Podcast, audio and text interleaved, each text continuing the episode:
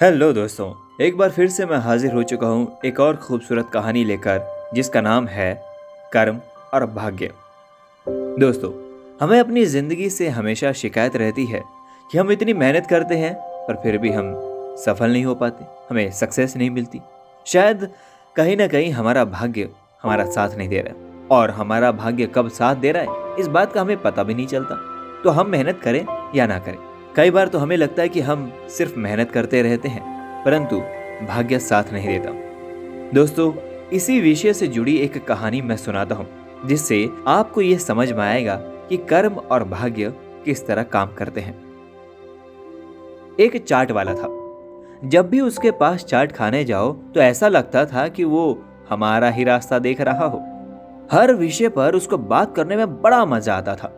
एक दिन अचानक उसके साथ मेरी कर्म और भाग्य पर बात शुरू हो गई।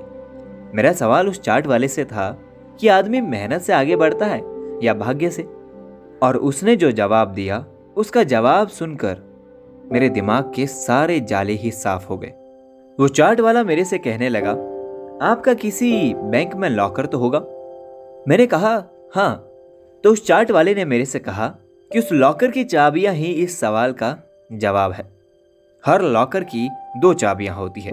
एक आपके पास होती है और एक मैनेजर के पास होती है। आपके पास जो चाबी है, वो परिश्रम है और मैनेजर के पास जो चाबी है, वो भाग्य की है।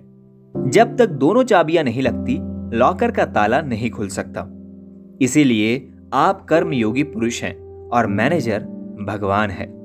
आपको अपनी चाबी भी लगाते रहना चाहिए। पता नहीं, ऊपर वाला कब अपनी चाबी लगा दे। कहीं ऐसा ना हो कि भगवान अपनी भाग्य वाली चाबी लगा रहा हो और आप परिश्रम वाली चाबी ना लगा पाए और ताला खुलने से रह जाए।